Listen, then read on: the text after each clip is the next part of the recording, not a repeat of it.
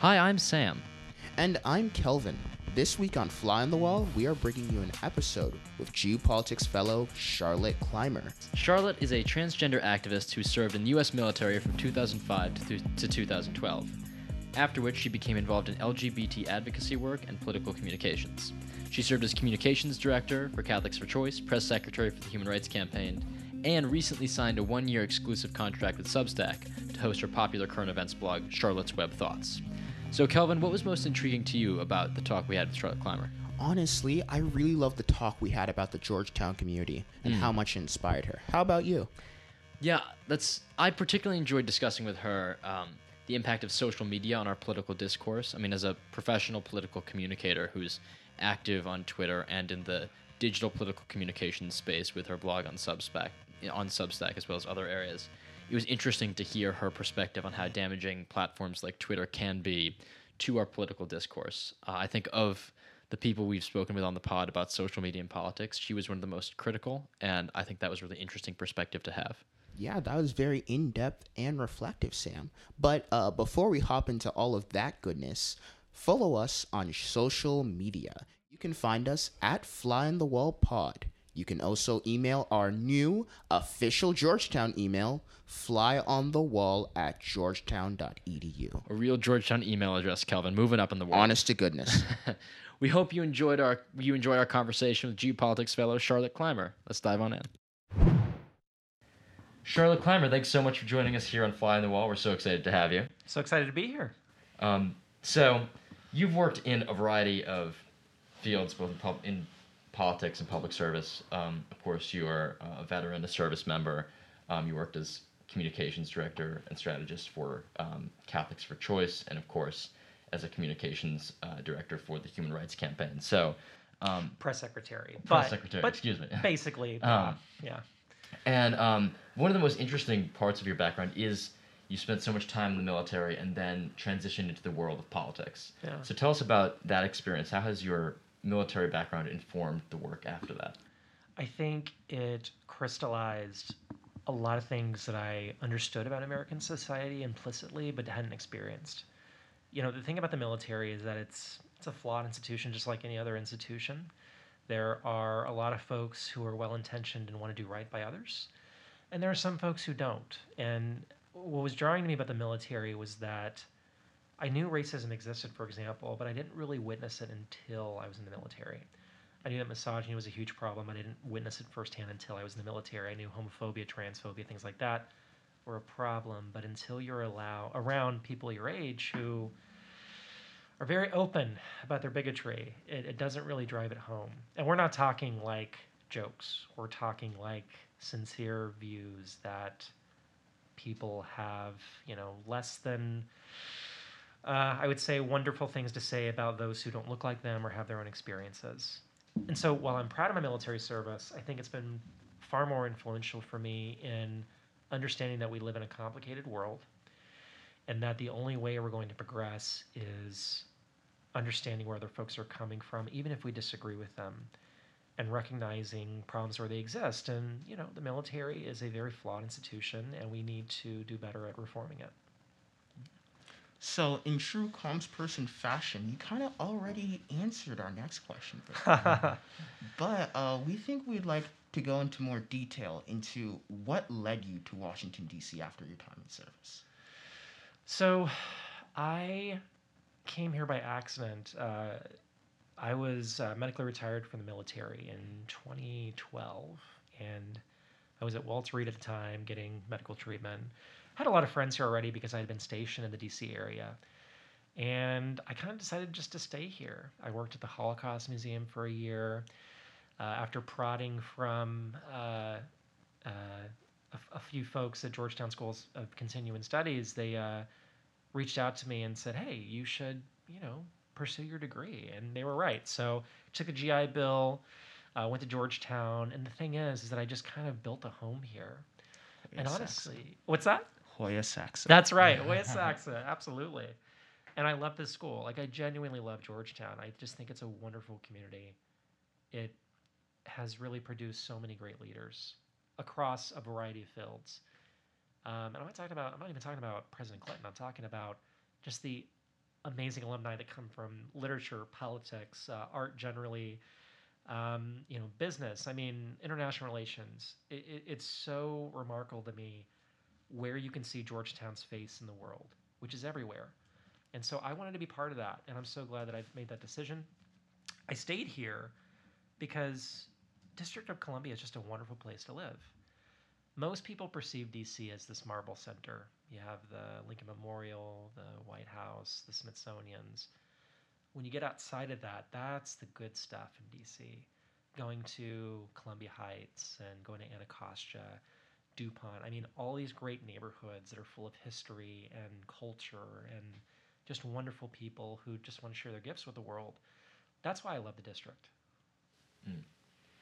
And do you mind if I pull on a strand that you mentioned um, in one of your answers there? You mentioned how the military as an institution, as many institutions, um, needs reform. And you know, in your GU Politics discussion group, um, you know, I think your last topic was called something along the lines of, you know, leftists and liberals. And so I'm curious, um, in your view, you know, a lot of right now you know, on the hilltop and in Washington D.C., the conversations we're having a lot are, you know, reform or entirely reconstruct. And so I'm curious to hear your thoughts as to, especially from a D.C. context, how do you work within institutions to affect change versus when is it time to to get out because the institutions has such fundamental flaws? Yeah, it depends on depends on what route you want to take, and we need both. We need people who work inside, and we need people who work outside. Congresswoman AOC has been uh, quite insightful on this and talking about inside outside strategy. And I think a lot like her, I tend to kind of veer into the middle. I think sometimes it's really potent to work on the inside, and sometimes it's really good to be on the outside, spurring folks to change. And we need both. We, you know, there's no way that, um, for example, the president can be an outside person, right? And honestly, most members of Congress can't do that either. They have to work with each other. But for advocates and activists, that's our job is to push change and get people to rethink how they do things. We need both. We needed Malcolm X just like we need Dr. King. Um, you know, we needed uh, we needed different groups uh, or different leaders with inside every movement to push and pull against the status quo. Um, and we can't do anything unless we have those two competing approaches. We really need both. So, uh, as a transgender person, uh, you represent a perspective that is, uh, frankly, if I might say, uh, missing, kind of missing in politics, mm. kind of uh, marginalized. And our question is what is, in general, your experience as being a transgender person, both like the military and in the political sphere? Yeah, I mean, I was closeted in the military, and what I find is interesting is that there are some cis people who think that just because you're not out doesn't mean that you aren't experiencing, I would say, pain from being a trans person, mm-hmm. which is not true at all. Being in the closet is excruciating, especially in a hyper masculine environment like the military. And I, not just the military, but I went Army infantry, which is like the most performatively masculine of, of you know any uh, part of the military. And the reason I went that way was because I felt it was more honorable to do the grunt work. In fact, infantry are literally called grunts. That's the nickname mm. for us. And I went in there because I didn't want to take a desk job. I didn't want to take the easy way out. It would have been, I, you know, I, I got an almost perfect score on my ASVAB. It would have been very easy just to go intelligence or become a translator. That was completely open to me. But I saw the infantry as, I suppose, a way of sharing a sacrifice with others. Even if I disagreed with the war in Iraq, which I did, I thought it was completely legal invasion. But at the time, I went in because I didn't want to miss this moment of trying to be part of a solution. Now, I think a lot of your colleagues and classmates are going to listen to this and be like, well, why would you join the military to be part of a solution? Like, it, it was a legal invasion. It doesn't make sense. I think at the time, you had to understand what it means to be in an environment where the military is the greatest thing you can do. And for a lot of poor folks, especially from rural and I would say more conservative parts of this country, the military is the best thing you can do. It's not going to college. It's, you know, not becoming a CEO of a Fortune 500 company. It's service. And in my mind, since the military was not going to be abolished, and it will never be abolished, I want to be very clear about that. I, I know some of your classmates are hoping it will, and I just I want to say it's not going to happen. Hmm. So what we have to do is go inside and change it, or stay outside and change it, because we need that too.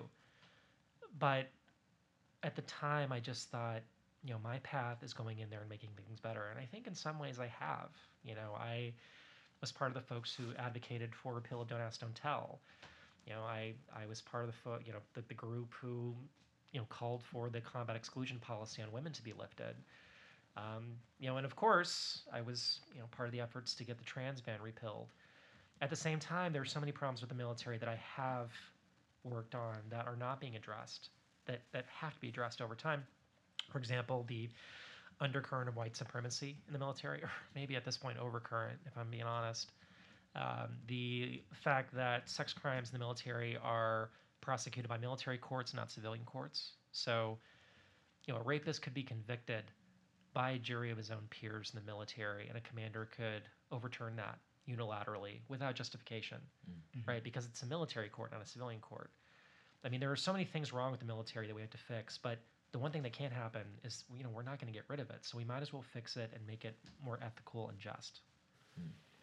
I'd love to zoom in on a particular moment of your activism um, related to, um, you know, being a transgender person in a military context. You gave an impassioned speech um, during your time with the Human Rights Campaign, um, criticizing the Trump administration's transgender service member ban.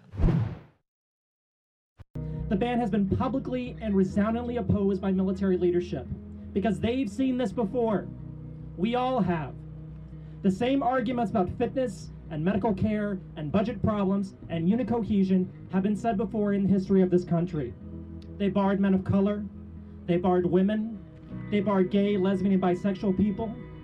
We have been at this intersection of fear, cynicism, and outright ignorance many times. Our country and military are stronger for having ended those other forms of discrimination, and it will be stronger for ending this form of discrimination. Mark my words on that. Bring us to that moment, up to that podium. What did you feel, and what was the significance of that particular political fight? Well, you know, at the time, the War on Terror was in its 17th year, I believe. This was 2018, 2019. Yeah, that sounds right. And you had all these trans people serving honorably, doing a great job, no issues. In fact, the head of every branch, so basically the general of the army, the admiral of the navy, etc., they'd all testified before Congress and said, no, we have no issues with trans people serving. And ever since we allowed trans people to openly serve, there have been no problems. And yet, the Trump administration overruled them. They overruled medical experts. They overruled, um, you know, feminist groups that spoke up in favor of trans people, and they just said, "No, this makes us uncomfortable, so we're going to get rid of it." In fact, the initial reason that Trump gave was that it would be a fiduciary burden on the military to pay for trans health care, when in fact, trans health care is less than a fraction of a percent of the overall healthcare budget. Mm. Now, I'm not even talking about the military budget. I'm talking about the healthcare budget of the military. It's less than a fraction of a percent of the total healthcare budget. Uh, so it's not a burden. Clearly, it does make sense. Um, and I, I was so heartbroken by the fact that I I knew there are LGBTQ people and specifically trans non-binary people who are closeted, statistically buried in Arlington Cemetery. There just are. And yet their sacrifice is being denigrated by this man who not only didn't have the courage to serve, but actively avoided service, even while ostensibly supporting uh, military service, right? Because that's what rich people do in this country is they send poor people to die for their wars. Mm. And Trump is exactly of that ilk. And so I was going to be damned if I sat aside and let him criticize, you know, my siblings who had given their lives for this country, only to be told that they were somehow a cancer on our military and our armed services. And I just I couldn't do that. So one of the more nuanced aspects of your of your career is is your work as communications director for Catholics for Choice. Mhm. Um, uh, obviously, you know we're at a Jesuit institution here at Georgetown, um, and I'm curious. Um, how does how does your faith inform your work in public service, um, and what was it like working for that organization? Yeah. Um, well, faith has been a part of my life for a very long time. You know, I, I'm, I'm not Catholic, by the way. A lot of people think I am because I worked for Catholics for Choice. I'm Episcopalian, Mm. which is like, in terms of theology, Catholic light. you know, we have the same liturgical calendar, we worship the same saints. I- uh, I, I went from Catholic to Episcopalian. Yeah. Similarly Catholic, yeah. Yeah. Um, and I think Catholics will enjoy this joke too. I mean, it's it's like Catholicism without all the shame, you know, and Mhm. uh, that's that's what I felt would be a great way to reach to other people who may not understand trans folks. For me, I saw an opportunity to work on pro-choice policies from a faith perspective. And I never had that opportunity before because I've never worked at a religious nonprofit or a religious organization. And being someone who is, you know, very committed to my faith and you know Christ as someone whose example I try to emulate. You know, and often fail to, uh, but I at least try. And I found this as the kind of opportunity to do some good in the world by channeling my faith. Now, in the broader sense, faith has always been at the center of my political beliefs. Like I, I'm anti-poverty because I'm Christian. Mm. I am, you know, pro-choice because I'm Christian. I am, you know, pro-LGBTQ because I'm Christian. I am, you know, generally against just about every facet of war because I'm Christian. You know, all these things stem from the things that Christ literally said in the Bible. Like he he warns against, you know, the uh, the terrible specter of wealth and the way it, it completely consumes people and deteriorates communities. He preached against uh, war. He preached against judging others uh, for the experiences they have that are traumatic. I mean, there are so many things he says that are completely ignored by Mhm. the conservative right in religious circles. And a lot of us who are on the left and Christian feel the need to push back against that. You know, being a Catholics for Choice was a great opportunity, and I'm really grateful for that time. So, uh, your communications career has brought you to many organizations, namely Emily's List, HRC, Catholics for Choice. Is there a common thread between these that made them speak out to you, or is it just like uh, part of the situation that brought you there? Well, they're all about personal autonomy, right? Emily's List is, you know, an organization that was created to elect pro-choice um, democratic women. I think that was the basis of it. Catholics for Choice is the same thing. It's it's working to you know uh, safeguard pro-choice rights of all people, uh, you know, regardless of background. And Human Rights Campaign is about safeguarding autonomy. All these organizations are about protecting the natural rights of people. Like I should have decisions over my own health care. you know, no one should make that decision for me. And it is absurd to me that anyone would be so arrogant as to believe that they should dictate the health care of another person based on their own religious beliefs. It's ridiculous. So we all have, I believe, a responsibility to speak out against that and to center personal autonomy and individual liberty in all people. So when conservatives say individual liberty, that's what I bring up. Like, why would you be okay with the government regulating what people do in their be- in their bedrooms, or you know what doctors are allowed to, uh, I suppose, implement in terms of you know caring for trans non-binary children? It makes no sense to me at all. So, looking more broadly at, at the political dialogue in Washington D.C. right now, Yeah. um, and you know, if you walked out and just stopped someone on the street and said, you know, which which is the party or which side of the political spectrum is the one that thinks about faith and religion as informing its values more, chances are someone would say, oh, you know, the conservatives or the or the Republicans or the right are Mm. are are zeroed in on that, um, and we sort of have at least depicted in in the media this sort of idea of like a sort of more like cosmopolitan secular left but clearly from your experience um, that's not the case so why do you think in our in our political discourse right now there seems to be this this this divide and this right-wing monopolization of the use of of faith as a justification for policy Well, it's a it's a bad faith premise, you know, Mhm. that religious conservatives put forward. Uh, the the supposed idea that they're defending freedom of religion, when in fact what they're doing is promoting their own belief system over everybody else.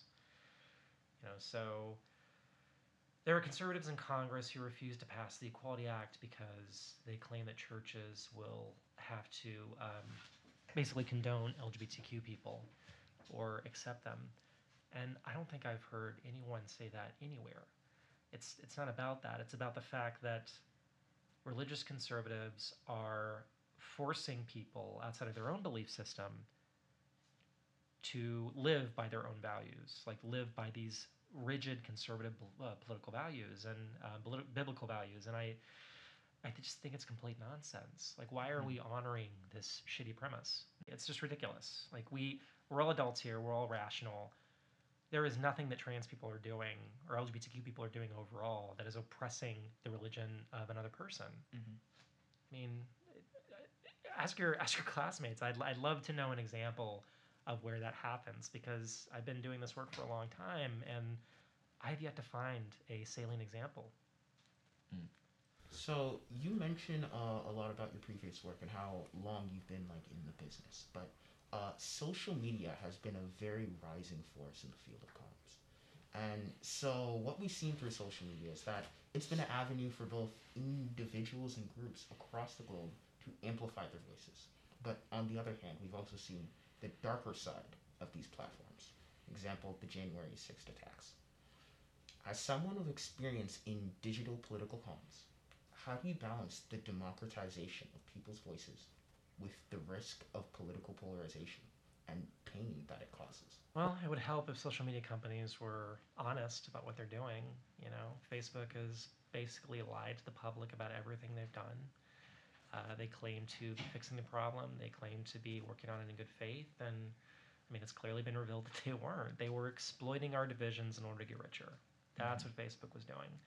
Twitter is very much the same in some ways. You know, they they didn't kick off Trump, even though he violated terms of service countless times, because he's the titular head of the conservative movement uh, in well, not titular, but the de facto head of the conservative movement in the United States is, you know, the head of the Republican Party, and they didn't want to piss off, you know, a wide swath of, uh, you know, the folks who were on the site, because that would mean they might leave the site, less ad revenue, etc. And so they made a decision to continue platforming Trump until the January 6th attack and the aftermath. But the fact that it took that long mm-hmm. to make it, I mean, this is a man who has said the most awful things about marginalized communities on Twitter, not in back rooms, not like, you know, I heard from someone from someone else that Trump said this, you know, at a party. No, he said these things on Twitter in black and white. And the fact that it took so long to exercise accountability over that, it, it looks really terrible for Twitter. And so even though Facebook is is so much more awful, I don't want Twitter to get off scot free here. You know, mm-hmm. even though it's kind of made my career in many ways. By the way, I would give up everything, everything, to take back all the damage that social media has done. Mm. Like I would trade in my career, the notoriety, whatever the hell's I've gotten through Twitter, if it meant that we could go back 20 years and just either regulate social media in a way that makes sense, or just not have it at all, because in the grand scheme of things, social media has been a net negative. It just mm. has. And the only reason I'm still on social media is because it is the front line of disinformation. If, if people like me aren't on there to push back against blatant lying, that disinformation is just going to get spread more and more. So if it weren't for that, I wouldn't be on there. And I would encourage anyone listening to this, like, get off Twitter, get off Facebook, just do it. You will be so much happier. It's just, it, it's not worth it. You know, we've asked a lot of guests this question about social media and its in, impact on our culture and our politics. Um, and at least to my mind, I think you're the first one that says that social media has been a net negative. Yeah, and I'm mm-hmm. I'm probably well, yeah, I'm the only one among the cohort who I think is so strongly identified with social media, right? Mm-hmm. So you know, I, you know, Amna, uh, Brian, all these wonderful folks. I mean, they're they're incredible. Uh, Ambassador Lighthizer, I've had such great conversations with all of them. Rory and Rebecca, but you know, take it from me, social media is not worth it if there's a way to get rid of it, or at least or at least treat it like a public utility, that is one thing I do agree with you know some Republicans on is that we should turn it into a public utility. But unless we do that, it's just gonna get worse and worse. Mm-hmm. and one of the things that I sort of struggle with when thinking about social media and how we're how we're using it in our politics is, um, you know, on the one hand, you know, from the Facebook files that just dropped and um, and Twitter's choice to deplatform former President Trump and things like that is this these calls for increased accountability. But then how do we, you know, in a hundred years from now, are there going to be voices out here who are pushing for change that maybe, in retrospect, you know, be it social media companies or the government, if, it, if social media becomes more of a public utility, were silenced when in hindsight those were exactly the voices that that we should have heeded. I mean, we think of all kinds of voices that were regarded as radical in their day. Mm. Um, That now, decades from now, looking back, we said, "Oh, maybe that's the direction we should have been going." Well, what do you mean? Like, give me an example. Well, I'm, you know, I think about, you know, MLK was wiretapped by the FBI. Yeah. Um, and, you know, and, and you know, he was regarded as, as incendiary and, and dangerous at the time. And his polling was terrible. Like most Americans at the time of MLK's death uh, thought he was, you know, not a, not a great public figure. Like his po- his approval rating was terrible. I mean, here's this man who is arguably the greatest, I would say, and not just religious leader in American history, but arguably the greatest ethical leader in American history, Mhm. who was widely seen as a troublemaker and even a terrorist Mhm. by s Mhm. by many white Americans in this country. Um, and yet now he's celebrated, and even as recently as the '80s, when the you know Dr. Martin Luther King Jr. became law, Mhm. uh, Dr. Martin Luther King Jr. Day became federal law, there were still Republicans uh, in Congress who opposed it, Mm. using the same exact slander that was used against MLK at the time of his death. Mm.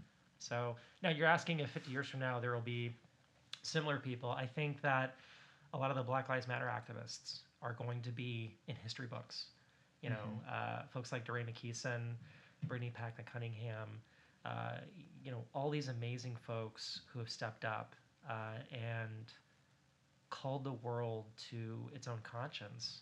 They're going to be well known to history, uh, even though the a wide swath of the American public, uh, you know, doesn't support them now. So history will prove them right. Mm. Does that answer your question?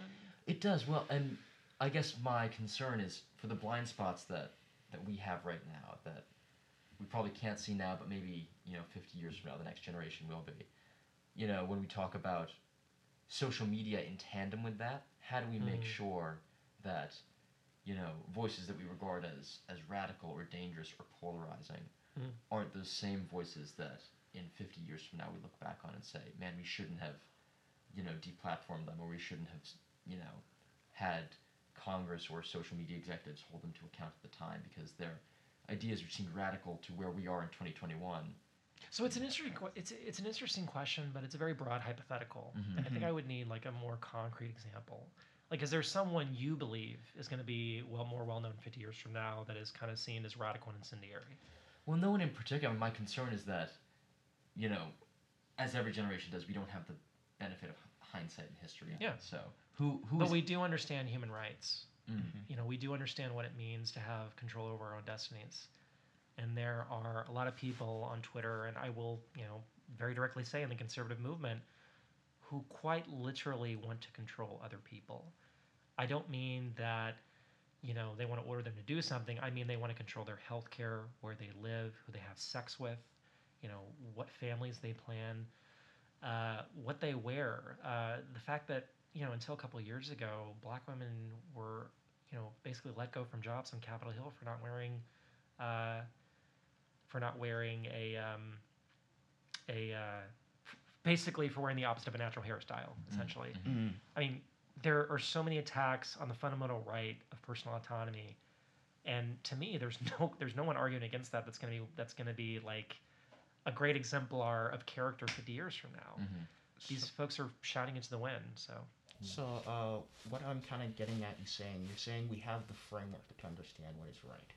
we do. And that framework is through personal autonomy and liberty, things you especially emphasize throughout your career. That's right. I think the most overused phrase is you know. He's, he's, he's from a di- or he or she or they are from a different generation. Mm. That's that's such a ridiculous thing. You know, uh, in Lincoln's time, there were people making cohesive, well-known arguments against the institution of slavery, Mhm. and yet we still have people who look back on that time and excuse white people who heard those arguments and still went along with slavery because deviating away from the status quo would be too hard for them. We have the same damn challenge right now. We have people who seriously believe that there are merits to be found in controlling other people's bodies Mhm. or telling them who they can marry or you know saying that lgbtq people can't adopt or that you know, it's totally fine if an unarmed black person is shot to death by police when getting pulled over because, you know, they should have complied more. I don't know what that means, by the way. They should have complied more. For me, it's just uh, yet another example of cognitive dissonance between the uh, world that a lot of white conservatives want to build and the reality of what their policies actually do. And uh, kind of to bring this conversation back full circle, when we talked about that speech you gave for the HRC against the transgender uh, military service band, you mentioned that these are the same arguments they used against women in the military Yeah. and other members of the LGBTQ uh, plus community in the military. So uh, I can see how your rhetoric still matches up. We know and we have the framework, basically. We do, we do, and you know, in that speech, you know, I gave it to CBS Sunday Morning, and I guess I was honestly surprised by how many emails I got from people who didn't really pay attention a lot to LGBTQ issues, and had no idea about that. They, I swear to God, they were unaware that there was a time when black people could not serve in the military. That there was a time when we literally had racially segregated units in the military. When there, there was a time when, not so recently, women couldn't be in every job in the military for no other reason than they're women. Mm. Not because of their abilities, not because of you know who they are, but literally because they have the letter F standing for female on their DD two fourteen, which is their, which is you know a military record. I mean, it's it's atrocious how much we live in an era of bad faith and Mhm. how much bad faith is uh, left unaccountable. So, given all these issues that um, that we've been discussing, every week you're here in the Institute of Politics, um, meeting with students, um, talking about these issues. So, um, and obviously you're a Hoya alum as well. So, talk to you. So talk to us. What brought you back to the hilltop? How have your discussion groups been going, and what conversations and questions are you excited to address this semester? Well, first of all, and I, I want to be clear about this, and y'all already know I'm pretty honest. Um, I love Georgetown. I think it's Mhm. one of the greatest universities in the country, and not even based on, you know, it's it's obvious elite academic prowess. I'm not talking. I'm talking. I'm not even talking about that. I'm talking about the community that is built out of Georgetown, like those Jesuit values. I'm not a Jesuit. I'm not Catholic, but Mhm. You know that tradition of service to others, empathy, you know, really wanting to build a world where, where everyone feels included and no one is left behind. That's what I want to see happen. And Georgetown did such a great job of, I suppose, articulating a vision which that can, in, which that can happen. Um, and you know, I got to say, being back here, it's been incredible to see how much things have not changed in that regard. Mm. You know, the Mhm. fact that I could sit and talk with conservative students who have very different views from me, Mhm. but they discuss them in good faith. They discuss them respectfully. Uh, you know, we we certainly had disagreements, but it was so wonderful to disagree with someone and not let that be the end of the conversation. That you can find humanity even in those disagreements. No one does no one does it better than a Georgetown, in Mhm. my in my humble view. I guess to kind of change gears, uh, you kind of mentioned uh, your political predictions. Yeah. So uh, we're kind of wondering, midterms right around the corner. GOP is kind of struggling to define itself and uh, its relationship to Trump, and uh, the different rings of the Democratic Party are kind of at war with each other. Yeah. So what are you watching from both sides of the aisle as they prepare for the midterms in 2024? Oh gosh, I mean, where do we even start? Well, I mean, as you all know, the the typical thing that happens is that the party who has the president at the time typically loses seats in Congress during the midterms. So president gets elected, and then their party typically loses seats in the following midterms. Um, that that is just something that almost always happens. There are a few examples of when it didn't happen. President Bush had a pretty good year in 2002. President Clinton had a pretty good year in 1998, even in the midst of scandal and whatnot. Uh, but regardless, you know, that's usually what happens. And so I fully expect that Democrats will probably lose the House next year. I personally think they'll win the Senate. But more important to me is these little smaller squabbles within the caucuses, right? So you have Congresswoman Cheney, who has spoken out against her party about the January 6th attack. You know, recently uh, gave an interview in which she said I was wrong on same sex marriage and I shouldn't have been against it. And, you know, she clearly is trying to make amends for that. And and she mentioned trans folks, which was surprising. Now, I have my own views on Congresswoman Cheney, but it's good to see folks moving in a positive direction in that way. So the thing that's going to be interesting to look at there is if anyone's going to follow her lead in terms of voters. Like, is she going to win her seat back for standing up and having a moment of character? Uh, and if she does win it, where is she going to fit in the overall apparatus of the Republican Party when she is clearly at war with its leader? Mm-hmm. Arguably the most popular party leader since Reagan.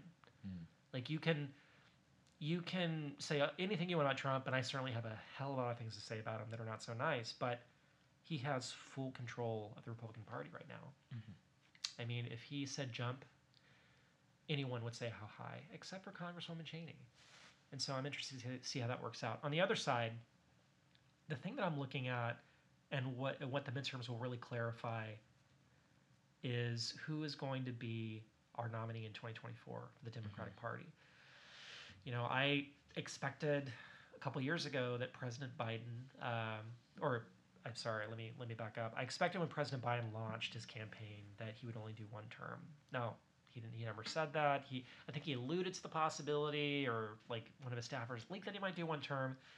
But even without that, I think a lot of us assumed he would just serve one term and let someone else take over. And lately, I don't know because there's no one who is clearly the obvious uh, heir to that seat. I mean, you have you have Vice President uh, Kamala Harris, who I think is an extraordinary leader. I have so much I respect about her. Uh, she hasn't really gained her solid footing yet, you know, and and that could be for any reason not related to herself. That could be a, because of racism, sexism, what have you. Regardless, you know, she has not been kind of that visible, vibrant presence in the Democratic Party right now. And even if it's no fault of her own, that's really casting doubt on her prospects for 2024. Now, so much could change by then. You know, I mean, even even I mean, we're looking at, you know, we're we're in the beginning of October of this year, and next month are the uh, elections in Virginia for governor and state house and all that. I mean, that's like 30 news cycles. Mm. That's a lifetime. Do you know how much can happen in a month politically? People's careers can be made and broken in that time.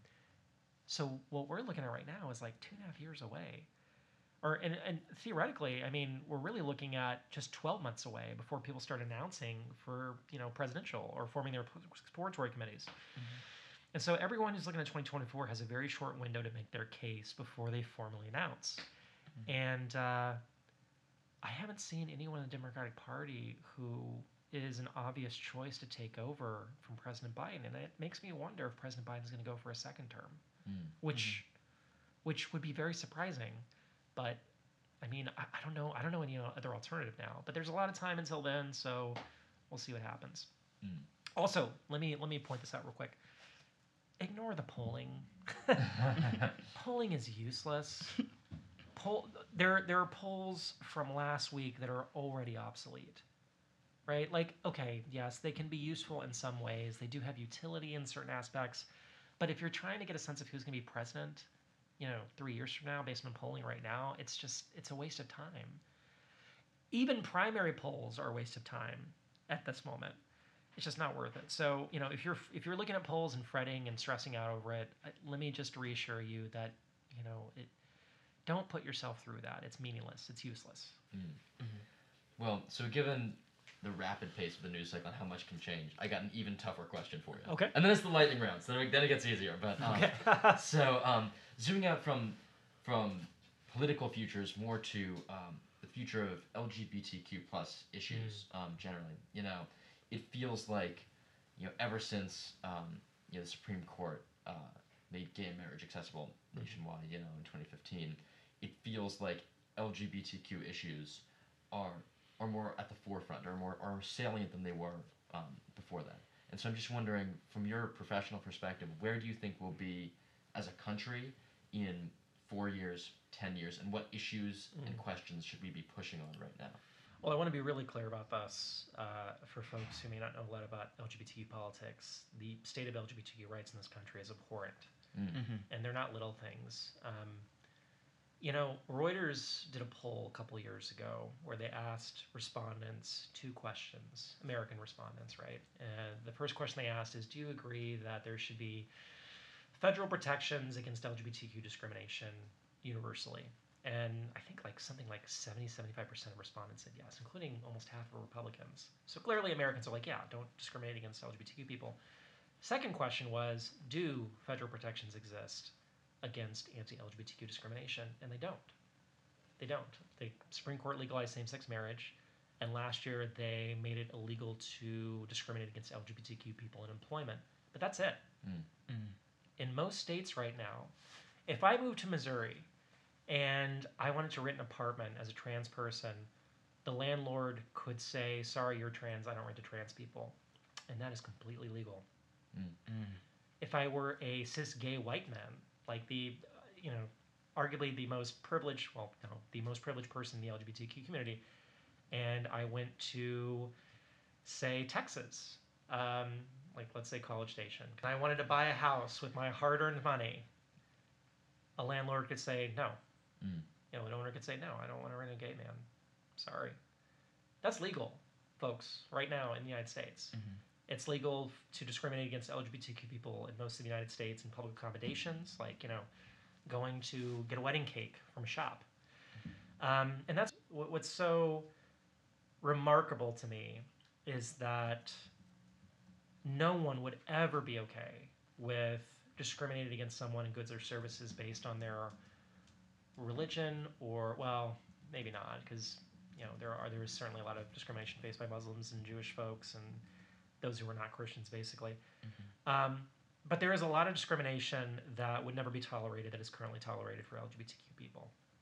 And the fact that folks can say with a straight face pun intended that you know they are completely fine and see no problem with lgbtq people being discriminated against in the public square is, it just it astonishes me. It really does there's a lack of public education first of all. But moreover there's a lot of bad faith arguments that this is about freedom of religion and it's never been about freedom of religion. There is nothing in the bible that says trans people are sinful. Even the passages that say homosexuality is sinful when they're put into context make absolutely no sense right? Mm.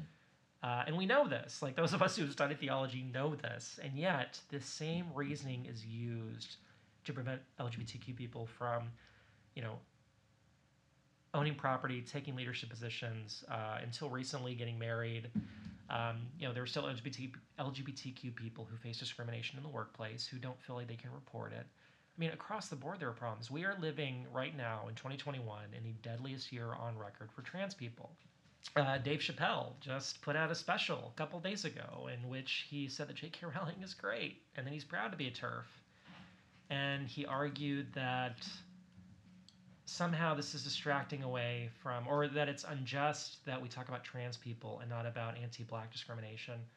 Here's the fact most like the vast majority of violence and discrimination against lgbtq people and specifically trans people are inflicted on black queer people and specifically black trans women Mhm. black women make up almost all the murders of trans people in the united states and nearly half of the total lgbtq murders in the united states Mm. I mean lgbt rights is a black issue. And you know i normally wouldn't talk about black issues as a white person because it's not my lane but that is one thing i will resolutely say.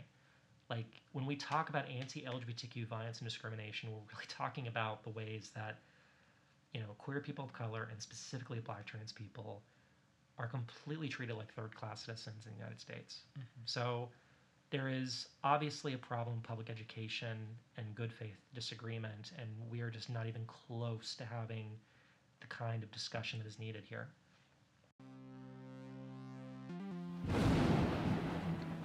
To lighten the mood just a tiny little bit, uh, we present to you the lightning round. Yes. A round where we ask quick questions and hopefully get quick answers. So, our first question for you, as a GU Politics fellow and a fellow Hoya, what's your go-to place to eat on or around the Georgetown Pacific? i'm very basic the cafe and the icc Okay, so I mean, clearly from this interview, we talked a lot about pretty heavy, serious topics. Um, Politics, especially politics on Twitter, can get pretty brutal. Yeah. So, what do you do to unwind after a long, hard day? i drink i drink with friends Mm. That is my answer Okay. Yeah, that's a common political. I drink responsibly with friends. Yes. Uh, which you should also do. And if you're underage, you should not drink. I'll make that clear. Well done. Covering all the bases. That's right. And our final question for you is: What's one book that you think everyone should read? Between the World and Me by Ta-Nehisi Coates. Mm. I mean, just absolutely brilliant. This is not a lightning round answer, so I'll just be more elaborate. I mean, Yeah, go. This is a man who I deeply, deeply respect, and not just for his, you know, commentary on, uh, I would say, issues of race, but specifically how he has stood by LGBTQ people in a way that's not pandery or performative, just because he knows it's the right thing to do. And he was very honest about all this in his book. Anyway, that's the book you should read, Between the World and Me, Ta-Nehisi Coates. Very immediate answer. you, you, you, you had you were ready with that. I was ready. It's a, it's a damn good book, and there are many others, but that's a good one. Well, Charlotte, thank you so much for joining us on Fly the Wall. It's been a pleasure um, Yep. talking to you, and of course having you here at GU Politics. One more thing: Sure. register to vote. Mm. register okay. to vote. And you can register to, to vote through the GU Votes initiative through the Institute of Politics. Go on our website; it's easy to do. Ah, circle. beautiful. Hoya Saxa. Hoya Hoya Saxa. Thanks for listening in on our conversation with Charlotte Clymer. If you're part of the Georgetown community, make sure you join Charlotte Clymer's discussion group, Advocacy and Communication in the Post Obama Era. And most importantly, make sure to subscribe wherever you get your podcast to Absolutely. podcast. Yeah, exactly. Next week, we'll be airing our conversation with PBS NewsHour correspondent Amna Nawaz. So, if you want to be the first to hear it, follow us on social media at Fly on the Wall Pod for the latest updates. Thanks for hearing the buzz with The Fly, and we'll catch you next week.